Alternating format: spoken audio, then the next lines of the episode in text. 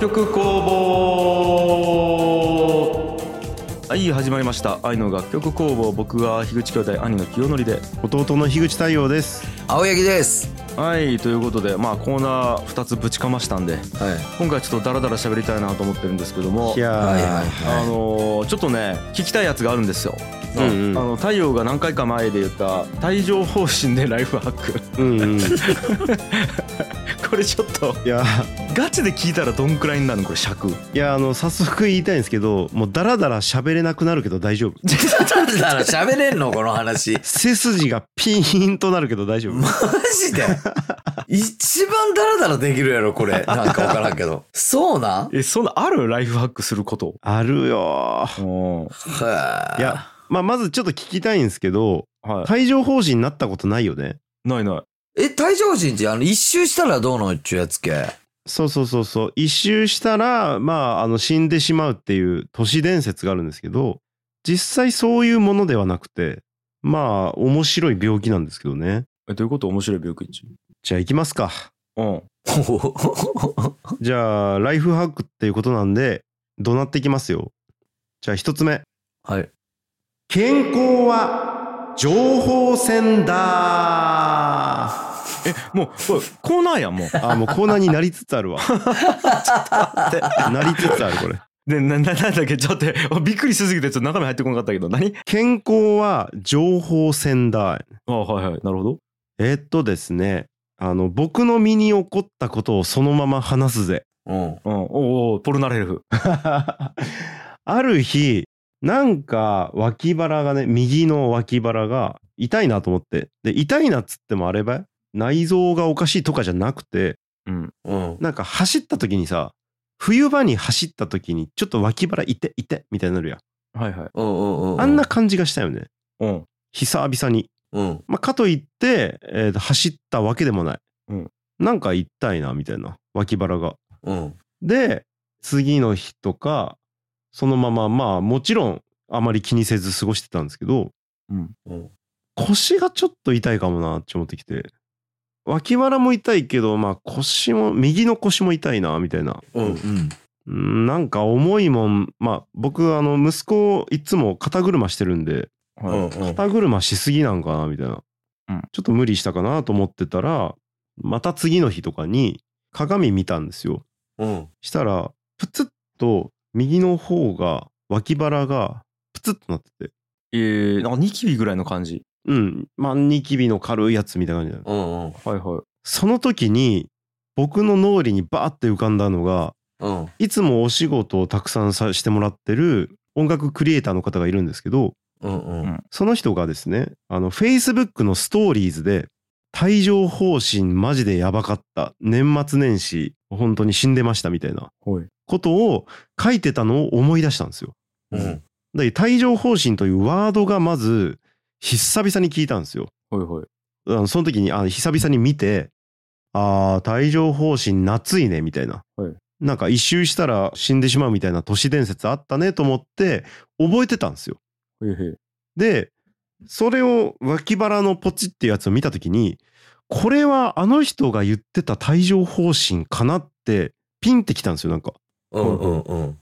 でまあその時全然あんまり痛くないですようん。まあ腰痛かなぐらいのレベルだったんでうんですぐ検索したんですよねうん検索したら帯状疱疹の初期症状みたいな出てきてへえ相当当てはまってるんですようはん。で、えっと、その日ですね、友人が、えっと、長野の家に遊びに来る予定だったんで、うん。正直忙しかったんですけど、うん。いろいろ準備したりね、あの、迎えに行ったりしなきゃいけなかったんで、忙しかったんですけど、うん。いろいろ見てたら、初期段階が最も大事だってうん書いてて、えっと、もう速攻で病院に行って、え薬を飲み続けなければいけないって書いてたんですよ。へえうん。で、それがちょっとでも遅れると、あの、後遺症になるっていう。あ、こえ、そんなで症状が圧倒的に長引くってで書いてたんでうん。まあいろいろ時間を調整して速攻病院に行ってうん。で先生にあの帯状疱疹かと思うんですけど帯状疱疹のつもりで進めてもらっていいですかってうんうん。まあなんかあの先生もあんま断言はできてなかったけどうんあじゃあ帯状疱疹でしょうねみたいなえーしたらもう地獄の始まりでした、それが。おおーい、地獄始まるの、ここから。めちゃくちゃ痛い。本当に。へえもうね、毎日、まあその友人が、あの、長野の家に来て泊まりに来たんですけど、うん。もう痛い痛い。痛いんやね太陽神社次の日もより痛くなって、うん。で、えっ、と、友人が帰った後も、より深い痛みが襲ってきてですね、もうその時期ずっとツイートしてたんですけど、毎日のように。うんうん。もう、がっつり痛いんですよ。へで、え痛いっていうのが、もうこれ説明がちょっと難しいんですけど、ニキビみたいなのができるから、表面的に痛いって想像すると思うんですけど、う。うんんもっとね、内部が痛いんですよ。へえ腰痛とか、あそういう感じかそうういう脇腹がいあの走った時に痛いっていうのがぐわーってくるみたいな。ええでだんだん動きにくくなってきてうん。もう体ちょっとあの右側をかばうみたいなうん。そんな感じになってきたんですけど2つ目怒鳴ります。はいあ、はいおお。すぐ病院に行け もうお おでこれ僕最善を尽くしたんですよ。うんもうすぐあの健康は情報戦だからですね。うんすぐネットで調べて、だからこれ考えてみたら、昔だったらって考えると、うん。ネットがない時代ね、ううんん。あの、百科事典見るとかしかできないじゃないですか。あ自分で調べようと思ったらねうん。家の百科事典引っ張り出して、他のところ見るしかないじゃないですか。ううんん。で、もし帯状疱疹書いてなかったら、まあしばらく病院行かないですよね。っうんいかんね。ていうのに比べたら、圧倒的に優秀な対応をしてたんですけど、はいうん。すぐ帯状疱疹だと思って病院に行ったんですけど、それでもやばかったです。めちゃくちゃ。へもう完全に奇病なんですけどうん。え帯状疱疹というものは。で、えっと、帯状疱疹どういうのか知らないでしょ知らん。うんちょっと説明していいですかうんえーっとですねリスナーの方には見えないと思うんですけどちょっと図をお見せします。うん一応俺もね今ね Google 画像検索で帯状疱疹見ようけど結構やばいねえーっとですね水疱瘡にかかったことがある人がうん大人になって、えーまた再発するというか暴れ出すのが帯状疱疹というものです。へえ。面白いことに帯状疱疹というものは大人になってから基本的に1回しかなりませんへえだから僕はもう多分なりませんはいまあ稀になることもあるらしいんやけどねうんで帯状疱疹になった僕が兄ちゃんとか高谷くんとかイムに移すかというと、えーこの相関図があるんですけどうん帯状疱疹は大人の帯状疱疹として移りませんあえ。映らんのや移りませんここはああなるほどなるほどで、えー、と水疱瘡の子供がいたとしてうん大。人にうつすかというとこれもうつりません映らんね。はあはただし帯状疱疹になった僕が乳幼児に水疱瘡としてうつす可能性がありますあじゃあ菌は同じなんやうーんそうなんやろうねちゅうことやろねうんでうちには生後当時半年ぐらいかなの娘がいるのでむちゃくちゃやべえやんやばいんですようんだからちょっと抱っこを控えよっかなみたいなうんでまあ結局完全に抱っこしないわけにもいかないんでうんまあ完全隔離っていうわけにはいかなかったんですけどうんまあうつすかもしれんなと思いつつ距離を取って接してで子供同士はうつるんですよええ水疱瘡の子供から水疱瘡の子供はうつるうんうんうんうん。だから子供同士でプールとかで水疱瘡としてうつったりするんですけどうん水疱瘡になった子供は大人になって1回はやります多分帯状疱疹を。ええでその帯状疱疹は何歳になるかっていうと50代が一応一番多いんですけどうんままあそうとは限らなくて、まあ、40代になったり30代になったりうん。うん60代になったりするので、えーみんないつか来ると思います多分えー、そうなん。ええ水疱瘡になっていたとしたらねでも今これ円グラフがあるんやけど506070で半分以上占めちゃうねそやねでまあちょいちょい周りで同世代が帯状疱疹マジやばかったみたいな SNS で言ってたりもするんでうん。まあ若い人でも十分なるっていう。で過労やストレスや日が引き金となるらしいんですけどえーっと、そういう覚えもないです、実際。えー、特別に過労した覚えもないしストレスを感じた覚えもないけどまあ急になってで怖いのがうん。頭部に来たりするんですけどえええっと頭部とも限りません肩のところがなったりするし胸がなったりするしまあ僕の場合は脇腹ねうん。うん。脇腹がなったんですけど体の半分しかなりませんえ、どういうこと体の半分に症状が出ますえっ、ー、と、え、は半分っつうのは右半分あ、左右で。ええそうなん。とか左半分とかね。でまあ僕は右の方になったんですけど、うん結果何が起こるかっていうと冷たい水飲むじゃないですか。うん。うん。冷たい水飲んだら体の右側だけ内臓を滴っていく冷感を感じます。えで脇腹と背中だけでなく右肘にも違和感を感じてきます。ええっていうツイートをしてるんですけどうんうん。もう本当にもう痛くて毎日仕方ないんですよ。で、で痛いからあのこれはあの痛い時にだけ飲んでくださいっていうお薬があるんですけど、うんそれを早く飲みたいんですよ、あーはーはー痛み止めみたいなうね。ん、痛み止めを早く飲みたいからそれを食後に飲めるから、うん食事が楽しみになるんですようん。なんかようわからんな。早く食後の薬飲みたいから食事の時間こんかなってへえ。で薬で少し楽になるその瞬間だけが幸せだからもうドラッグと一緒ですよねなるほど。あの、マイナスの状態から普通に戻る瞬間が薬を飲んでね。うん。その瞬間だけが幸せなのよ。はあ。やべえ。でも常に痛い気。うんうんうん、でも寝る時も痛い。うん。あ何してても痛い。で、薬飲んだ瞬間の、あの、そこから1時間ぐらいだけが幸せ。やべえ。というのが数週間続きます。数数なん週や間はい。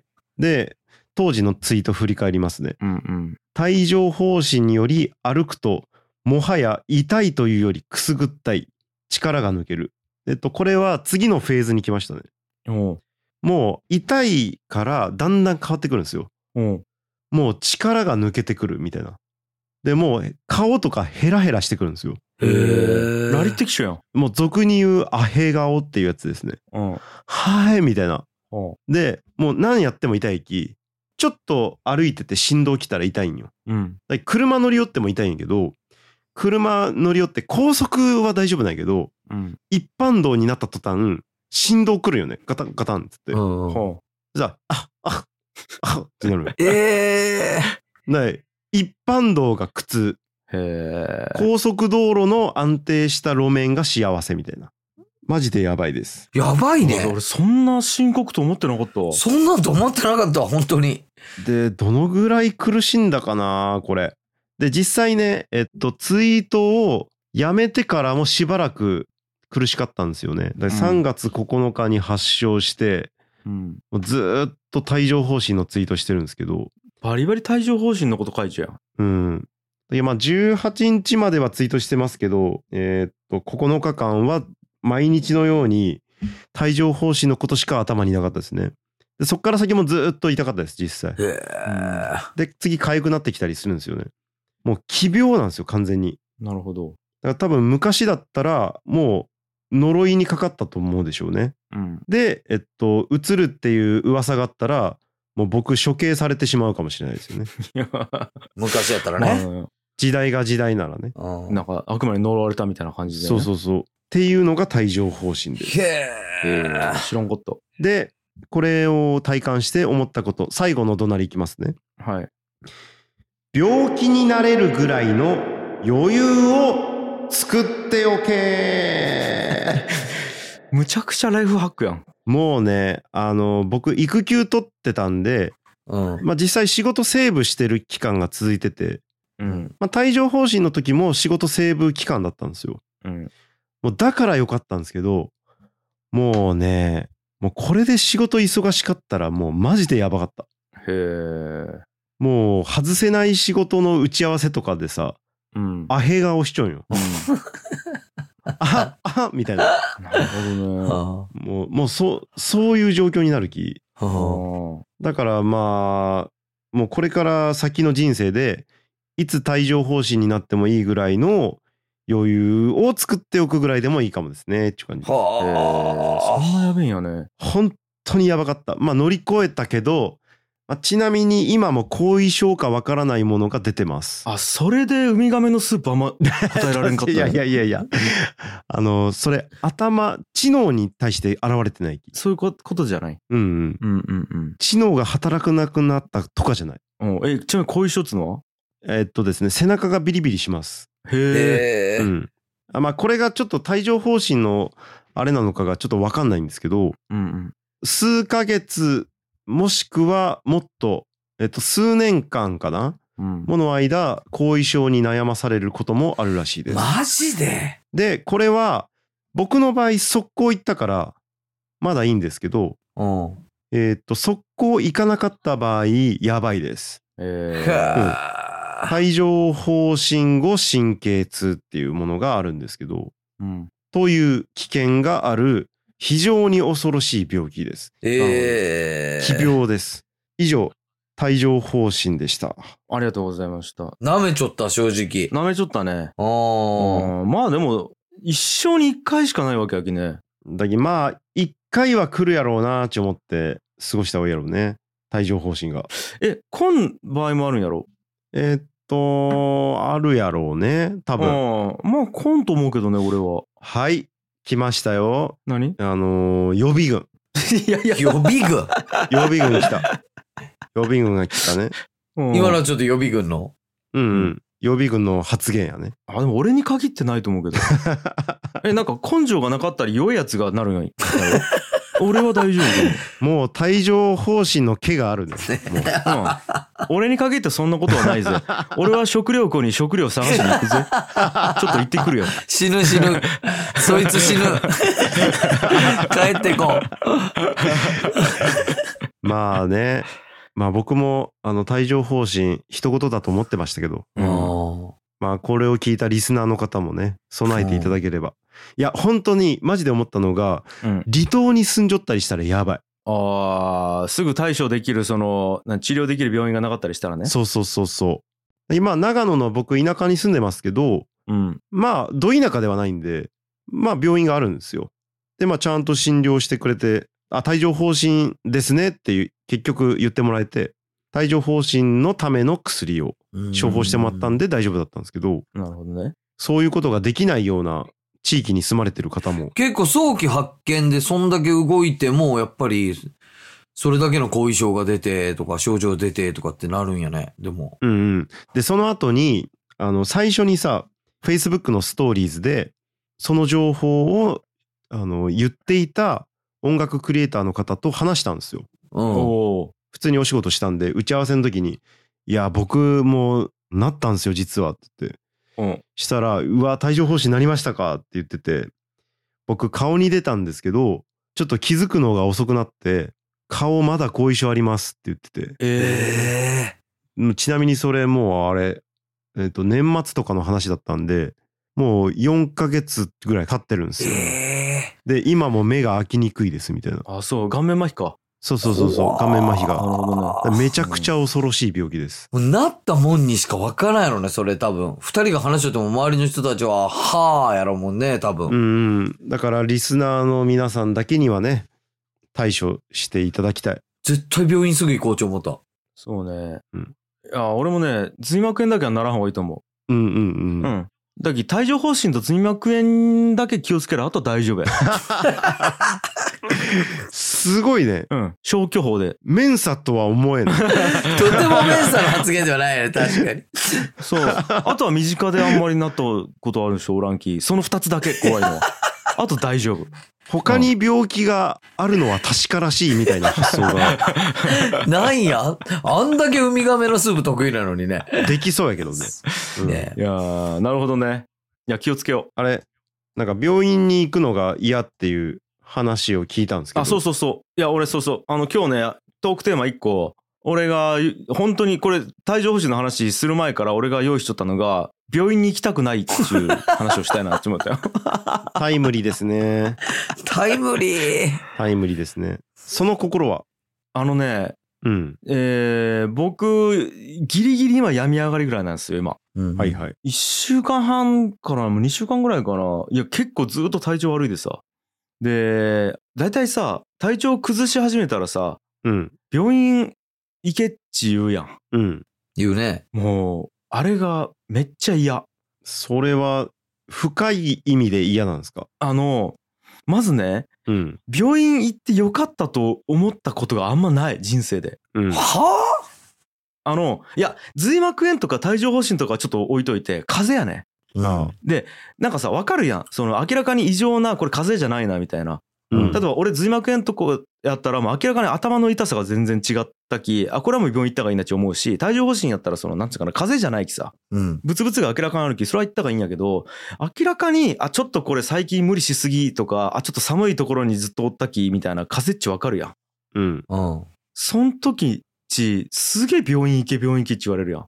うんん。でもさ結局行ったところであ風邪っすねっつって言われてお薬出しときますねって言われてお薬もらうやんうん。で、効くかどうかわからん薬を1日半か2日ぐらい飲んで、自然と治っちゃう感じなんよ。うん。もうこれが嫌でたまらんのよ。行く意味なくないってずっと思いよって。まあ、多分やけど、病院行かんでも治っちゃうんよ。うん。まあ ね。そう。で、結局、なんか残るのは、この薬何やったっけっちゅう謎の薬たち。残るんよ。そう。うん残るよね。でさ、いざ調子悪いちになった時にさ、バッチひ開けたら一応引き出しの中にあるわけよ。薬が。でも、どれが何の薬かわからんきさ、結局病院行かなきゃいけんのよ。まあ、グルコチン、ヘキサ、なんたら錠剤みたいなやつあるんやけど、これなんなん風邪、なんか、鼻なん痰なうん咳なんみたいな。うんうん。結局わからんで行ったらさ、前、もらった薬となんか違う薬渡されて、いや、じゃあもう前のやつ結局ねとかわからんまんまや、みたいになって、うん。みたいな感じになるやつ。まあ、風邪っちなんか特効薬ないらしいしね。そう。まあ風はね。うん。わかるいやだきなんちゅうかさ風邪でさ病院行ってよかったと思ったことあるまずまず1個目の質問これを聞きたいえっと、それで言うと、あるね。えー、うん。ただの風邪よただの風邪、あ、まあでもそれは、なんかいろんな要因があるかもしれん。うんあの、まず、薬を、適切なやつをゲットできるとかね。あのさこれも言わせてもらっていいうん。薬効いたと思ったことあるうーんとね。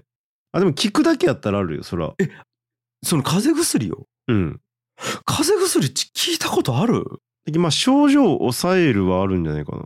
あじゃあ今収まっちゃうわーって思うんや、うーん、あるかもね。それが薬のおかげかどうかっちみんなどうやって判断しよどうなんやかう、ねだっ。てさうん。薬飲まんでも治る時あるくないあだきもちろん俺はサンプル1個だけを用意していいわけじゃなくて、うんうん。風邪になるやん。うん、で、まあ、病院行けって言われたら行ったりするわけよ。でそれで治るのって大体何日ぐらい治るなってのあるわけやん。うんうん。でもさいやもうこれちょっと病院行かんで治してみようみたいな時もあるやん。まあね。そん時も同じくらいで治っちゃうんよ。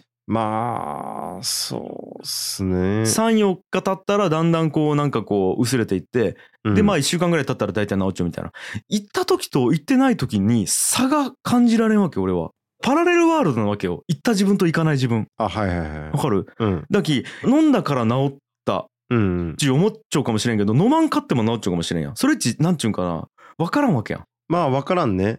それを何で、えっと病院に行ったから良くなったって判断しようかがわからんわけ俺、まあでもそれはあれもあるかもね。プラシーボもあるかもね。そうやろだき俺はだきプラシーボなんじゃないかっちゅうあれが強すぎて疑いがうん、うん。逆プラシーボになっちゃうわああ、そうやね。多分。うん、薬飲んでもどうせ治らんだろうと思って飲む気、実際鼻づまりも治らんし咳も止まらんみたいなああ。感じやわ。そうかもね。どうだ思きあの、元カノと結婚しちょった方が幸せだったのかう、マジそうマジそうみたいな話よね。そう検証が一生できないうん。なんかわからんけど、うん。あの、樋口家の盆正月の実家っちこんな感じなんやかって思ってずっと見よったわ、今。二ななん人のやりとりをね。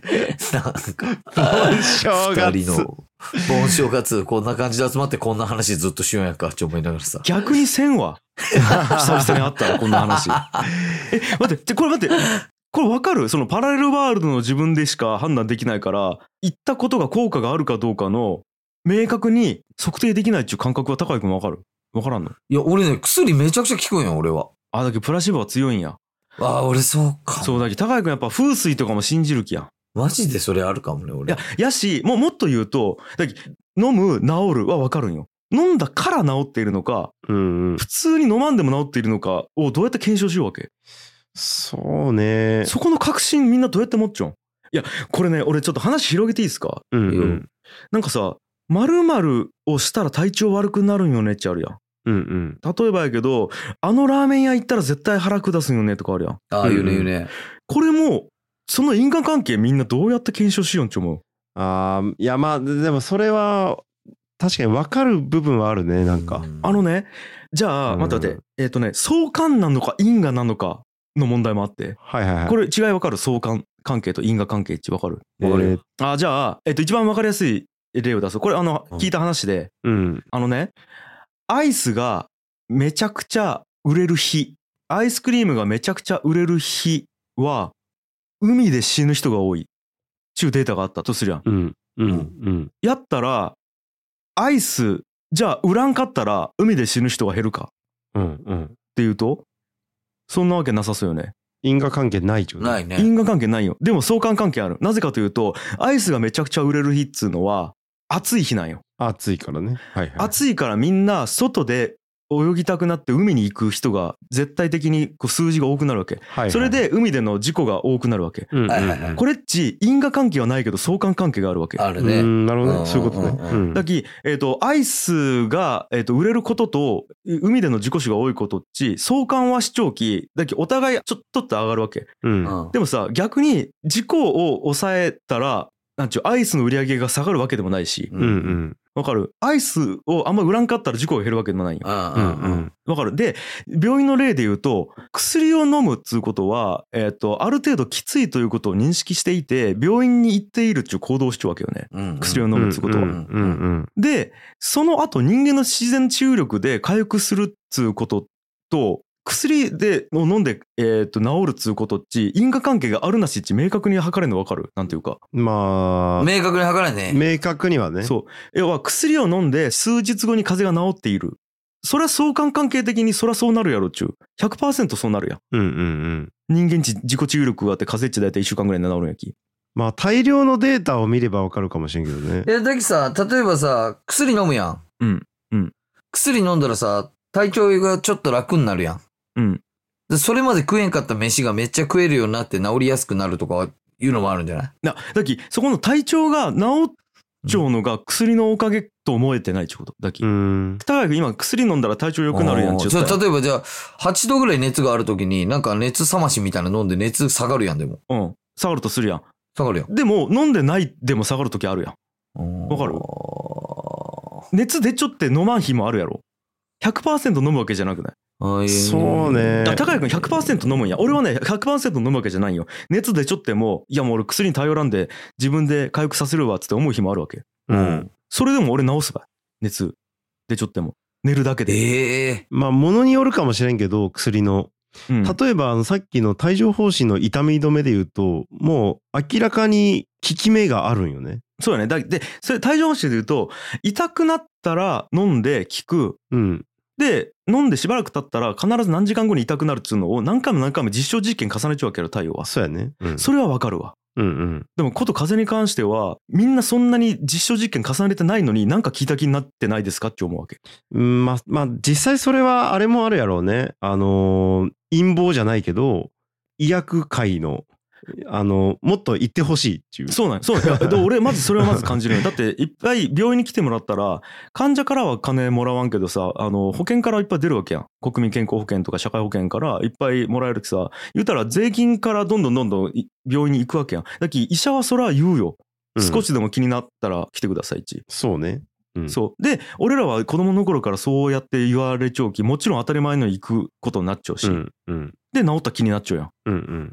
でそれが本当ですかって俺は問いたいっていう感じ そうね。うんいや、まあ、いや、わかるんやけど、えーっと、確かめようのないこともいっぱいあるよね、世のそう中には。確かめようがない例えばやけどレッチリのさ、うんジョン・フルシアンテのギターをフェンダージャパンに変えたとするやん。うんでライブが全体的に良いか悪くなったかみたいな字分からんやん。分からんねまあ良くなったとしてそれがギターのおかげかどうか分からんしねうんうん。だき分からないことはいっぱいあるよね。分からんことがあると思ううんだ。き盲目的に信じるなっちゅう話かもね俺、まあねうーんああの常識的にこれがいいって何か言われちゃうことに対してうん盲目的に信じてその通り動きをのが自分は嫌なんよ。うんううんうんんうんでだき、えっと熱が出ても病院行け行けみんな世間では言われようけどそれにとらわれずに胃カンで治したりしてほら胃カンでも治るやん血を持っちゃうわけ。うん。うんうん。ちゅうまのがまず一個。でねうんそれまでやったら別に自由やん。うん。俺は胃カンで高井くんとか太陽とかみんな世間の人は行くでいいわけよ。うんうん迷惑かかってね今の現状でもね腹立つのがねうん。めっちゃきつい時にこれはちょっと病院に早くかかりたいっちゅう時に行くやうん。うんんめっちゃ並んじゃう時あるんようん。そいつら一応来ちょったりするんようん。それが腹 立つんよ特に結構でかい総合病院とか行ったらうん。診察受けるまでに30分待ちとかあるんよ、まあある楽勝であるねそれは一応みんな病院基調きそれで結局母数が多くなって 今俺めっちゃきついですぐ見てもらいたいのにうん点滴とかすぐ打ちたいのにそうね。だき一応来られることが俺にとってめちゃくちゃ迷惑なんよ。一旦きょんちゃんと同じ状況ぐらいになってきてないきねみんなねそう。うん。盲目的に来ちゃうきねそう。あの、ちょっとでも気になったらすぐ病院中、その、あの、幻想をまずやめてほしい。なぜなら、マジで困っている人が迷惑するから。さっき太陽太陽さっき病院にはすぐ行けーちょっとさっきあ、だき、風邪みたいな、ある程度予測できるやつはいかんでほしい。もあーう。うん。た、帯状疱疹とかも明らかに異常やん、それは。それはすすぐ行った方がいいまあねまあねまあね実際俺も髄膜炎の時すぐ行ったし。と思ってます、僕は。風邪で病院行くんでもみんな正直行くちゃ。そうなんちょっとでも気になったら風邪でも病院に行ってとか。で、だって実際高井くん、だって薬飲みよっつったやん。あ俺はあの薬局の薬しか飲まん風邪の時ああ、そうなんや。風邪の時にはわざわざ病院行かんそれはだき、えもう、高井くん、前提が全然違うわ。それやったら全然いいわ。何も言わん。あそうなんプラシーボでも何でもいいけど、とりあえず飲んじゃったらお守りというか、まじないと思って飲んで、実際そのまじないが効いちゃう感覚があるわけやろ。まあまあまあまあ、実際まあ、き、聞くき、俺。だから俺は風邪の時、病、風邪で病院かかるちよっぽどばいえ、結構行くやろ。風邪で病院うん。風邪で病院かかる人おるえ、おるおるおる、おるじゃん。そうおなんるじゃん。ちょっとでも気になったら病院行くじゃん。結お構る、おると思う、そこおるはじゃ。ん、おるじゃん。あーまあ、それこそ、例えばじゃあ2週間熱が引かんとかなったら明らかにおかしいやん、なんか。1週間とか、引かんとかあさ。、それはもう、それはマジで行った方がいい。それは行った方がいい。だって異常やもん。そうそうそうそうそうそう。そういう状況でもない限り、市販の風邪薬で十分熱が下がるし、それで飯食えるようになるし、さっき言った通りね。うん。時は風邪で病院やらいかんばい、俺は。みんなもそうと思いっやた。だって行く人結構おるき。そうなんや。行く人結構おるし、け結構すぐ行けって言われるき。ええうん、でいやもうああの例えばじゃあ俺が体調悪いでこれ風邪やっつったら、ね、熱あるとかじゃあツイートしたらそれはもう早めに病院ですねみたいな感じで普通に来るよ心配なんで、病院行ってください、つって。うん、そうそうそうそそれ言われたと思うう。あいやいやちょっといやでそういう人はいっぱいおるき俺はマジできつい時に行けんのよって思うめっちゃ待たないけんのよって思まあ、ねえ難しい話やね、でもこれは。ううーんいや難しくないよ俺が言うことが正しいんやき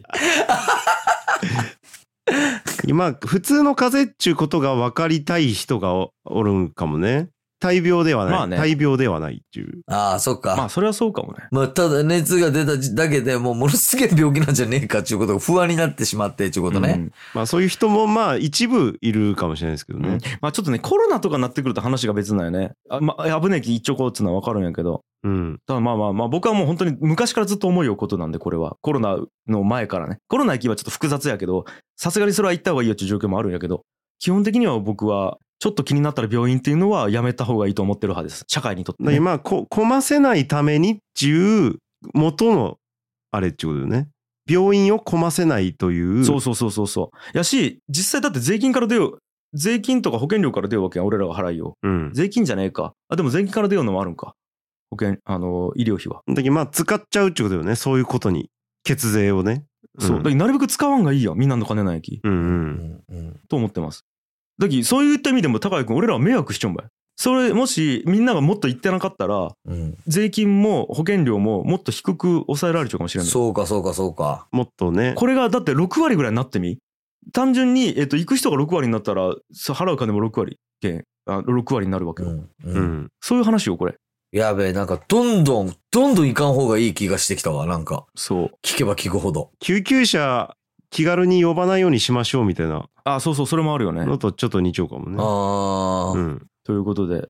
いやー、ちょっと、なんか、伝わったかなまあいいや。僕が言いたいことは言いました。どうですかね。わからんけど、まあ、完全にやっぱ、あれやったね。なんか、きょんちゃんのスピーチは8度7分ぐらいのスピーチやったね。まあまあ、熱入っちゃったね、ほんなら。 いや、そういうこと。伝わってよかったわ。 いやそうね。まあ、あとはちょ、ついでに伝えたかったのは、その因果と相関についてもみんな分かってないですよっていう話もしたかった。あー確かに、因果と相関あんまり考えないい。や、待って、そこ、もう俺ね、この後びっくりしたよ。なんかのビジネスの説明会とか行ってさ、えー、なんか、前で喋るわけ。うう。んん。で、えっ、と、社員の数と会社の利益を、えっと、表したグラフがあります、つって。で、当たり前やけど、社員数と会社の利益値、やっぱ相関しちゃう。あ、うごめん、売上売上うう。んん。値、相関しちゃうわけ。うんうん。で、はい、このグラフがある通り、社員を増やすことが売上アップにつながるんですって言ったんよ。ああ、うんアホかと思ったけど、俺。まあ、そうやねい。やいや、 売上があるから社員雇えるし、うん。社員雇ったら売上があるしっていう、その、 なんつうん か、因果が逆やし。当たり前体操やね。うん。んおう当たり前体操やね。うん。あれそれは、え、お前が今言ったき、こういう空気になったのか、こういう空気になったき、お前が言ったのか、どっ ちあ、いい、いいんが、いいんが。因果、これは完全なる因果や。そうやね。どっちなんやかね。卵鶏ちゅうやつかな。いや とか、あれ、雑誌プレジデントを見ている人は年収が高い。ああ。だからみんなプレジデントを買おう。じゃなくて、高い人が興味があるジャンルのことをやるのがプレジデントだ いね。やいや、ちょっとあれ、話ずれるかもしれんけど、うん。あの、めっちゃ思ったことがあったわ。そそれと似たことで。えっとね、ら、うん。お金ある人がさ、うん。資産運用のこととか詳しいやん。うん。で、で、お金ある人が節約もちゃんとしたりするやん。うん。無駄なことには使わないし。うん。で、お金ない人はそれを、もう金持ちはいいよね、みたいな、うん。なるやん。でも、それっち、ちょっと視点を変えるとさ、あの、マッチョな人っちさ、サラダチキンとか食べてそうやん。う。うん。うんん。で、えっと、それはなんかみんな共通認識があるやん。マッチョな人サラダチキン食べてそうみたいな。はいはいうはい。ん。で、マッチョな人はハンバーガー毎日食べてなさそうやん。そうで、ポテトチップスバリバリ食ってなさそうやもんうね。うん。うん。だっきそのお金のことになると途端に本来ならお金もお金持ちの人が節約しようっていうのは正しいんよねなんか、ううんん。うん。うん。あのサラダチキン食べるのと一緒やき、そうね、気を使っちゃうちゅうことやマね。ッチョな人がうん。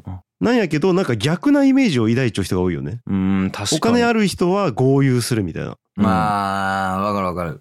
でもそれっちなんかあの細マッチョな人がさハンバーガー毎日食べようかというとミスマッチやんそれうんうんうん。あ、これはいいね。いい例えやね。あるね。だっきあのお金を持ちな人が節約とか気を使ったり資産運用に対して堅実なのは当然ですよっちゅう話だね。これはねあ、ー言われてきた人の意見やね。これは太陽さんはね。それはだっそきうよ。これ逆だよね。だっきむしろあのお金がない人ほど、うんえっと、そういうのに気をつけないけんや本来そうねんうんうん。わかるわかる。資。産運用とかにね。で、太っちょい人ほどポテトチップス食ったらいけんのやけど、太っちょい人ほどポテトチップス食うよね、ちゅうことやろ。うん。あででそれをなんか格差社会とか言って済ませる人が多いなっちゅう。なるほどね。うんいやいや、あの、別にさ、 あの、細マッチョな人がサラダチキン食べよっても、ほ格差社会、社会だ、ポテト食べろとか言わんやん。言わんよね。うん。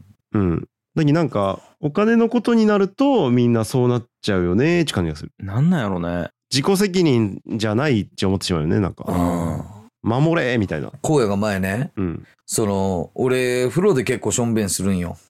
あの、洗いいなやもがうら。さ、なんち よ。いやいや、なんちこよれも、これも本当お金持ちと関係ある話だけど。そしたら荒野がさ、その俺を見てさ、うん。うん。あの、いや、兄ちゃん、あの、あれらしいばいち。金持ちは風呂入る前にトイレするらしいばいち。うん言うんよ。うんうん。でそれどういうことなんですかいや、金持ちほど、やっぱり、あのーそうやって、ちゃんと物事を整理して、うんうん。事前にこうなんかいろいろできるき、なんか金持ちは風呂に入る前にちゃんとトイレをして、うんトイレ、風呂入った時にはそこでしょんべんするとかそういうことを、あの、統計取ったら金持ちの方がしてないらしい、ばいち言ったんやけど、うんうんいやどう考えても、あの、そっちの方が効率的やろって、あ の、風呂体洗いながらしょんべんした方うんがうんうん効率的やろって、俺それからもずっと風呂でしょんべんし続ける。ちマジで分かってねえやつが多すぎるわマジで 物事のそういうの分かってないやつが多すぎるよねはあなるほどうねんだけど風呂でしょんべんし続けた結果アットホームチャンネルが今めちゃくちゃ伸びるわけやいやいやいやまああながちすすごい因果関係やねそこに相関ね 因果じゃねえよ全然因果じゃないよそんなのはそうなんよねわかる同感だよきょんちゃん一生同じ考えよ ちょっと待って着地点ここ パラレルワールドやね。俺いろんなこと考えてるけどそれしか思い浮かばんかったわ頭がパラレルはもんやわいやー確かめようがないことが多いわ。うん いやーでも結構今日考えさせられるようなこといっぱい言ったんじゃないまあそうやね。そうね、うん内容が濃かったですね。濃かったんじゃないでしょうかうんうんうん。さあというわけで今日こんな感じかなですね。はい、えー今回も愛の楽曲工房をお聴きくださいましてありがとうございました番組への感想は「ハッシュタグ愛の楽曲工房」をつけてツイートするか概要欄の URL からメールフォームにてお送りください番組に投げ銭していただける方も概要欄にリンクを貼っておりますのでよろしくお願いしますそれでは皆さん来週も聴いてくださいバイバイバイバーバイバーイ。